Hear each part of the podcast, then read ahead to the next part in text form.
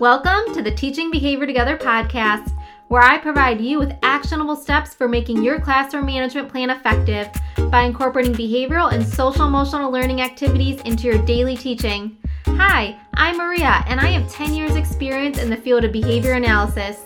In each episode, I will be providing you with effective and evidence based strategies you can use to create a classroom environment you want to go to each morning. No longer will you be driving home in tears over the overwhelming feeling of trying to manage student behaviors. So sit back, listen up, and start seeing success.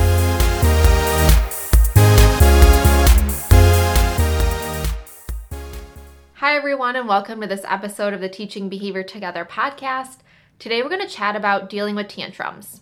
Tantrums can be rough in the classroom. They can really disrupt the lesson you're teaching as well as trigger other students' behavior. Here are some of my go to strategies when dealing with tantrums. My very first tip when dealing with a tantrum is to ask the student what they need. I would say something like, Tell me, in whatever form of communication they use, what you need. And wait. It might take a little bit of time, but I give the wait time necessary for them to process what I asked and identify what they need. At times, they may not be able to identify what they need because they don't know what they need. It might seem like forever because minutes during a tantrum are like extra long minutes. But giving wait time can increase the likelihood you will get a response. If you keep asking questions and prompting, it might delay the student being able to tell us what they need. You might also ask something like, Do you need a break or a walk? Giving a choice of strategies that you know that they regularly use to calm down or de escalate might also be successful in that situation. If you think that would be a more appropriate prompt for the student during a tantrum, then utilize that language.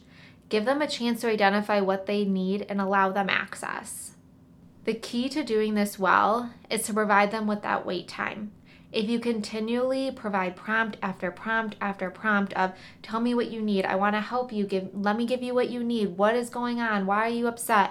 Those types of questions can be really hard and challenging for the student to process when they're in a tantrum or when they're escalated.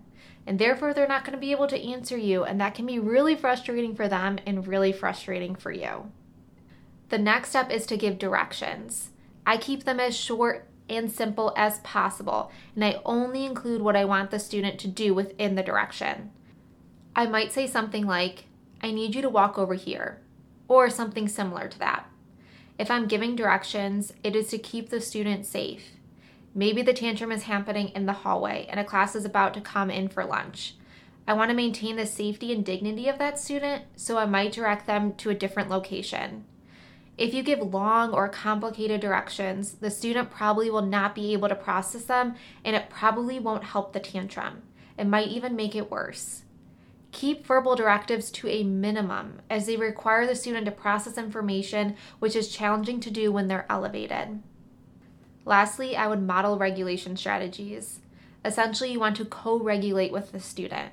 Demonstrate some go to regulation strategies and wait it out with them. I know this can be really challenging. Again, minutes during a tantrum seem really long. Modeling a strategy can help students engage in that strategy and hopefully allow them to calm their body. We want our students to be able to return to a state of calmness no matter how long that takes. Of course, we want it to be sooner than later, but sometimes these things take a while. As a bonus strategy, teaching regulation strategies when the students are calm is the best way to ensure that they will have the tools in their toolbox to engage in a strategy that will allow them to be successful at calming themselves. I highly suggest teaching and working on self regulation strategies on a regular basis in your classroom. If you're looking to add like a calm down corner or a calm down area in your classroom and are looking for a calm down kit to fill that area, there is a free one in the description of this podcast. Download it today and set up a calm down corner tomorrow in your classroom.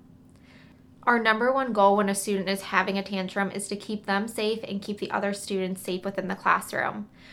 Once you've established that safety, try out these strategies with your students. Remember, Keep the prompts simple and short. Ask them what they need and model regulation strategies that you've already taught them in your classroom. As always, I love it when you share with me how these tips are working in your classroom over on Instagram at Teaching Behavior Together. Let me know if your kids are loving the Calm Down Kit, and I'll chat with you soon.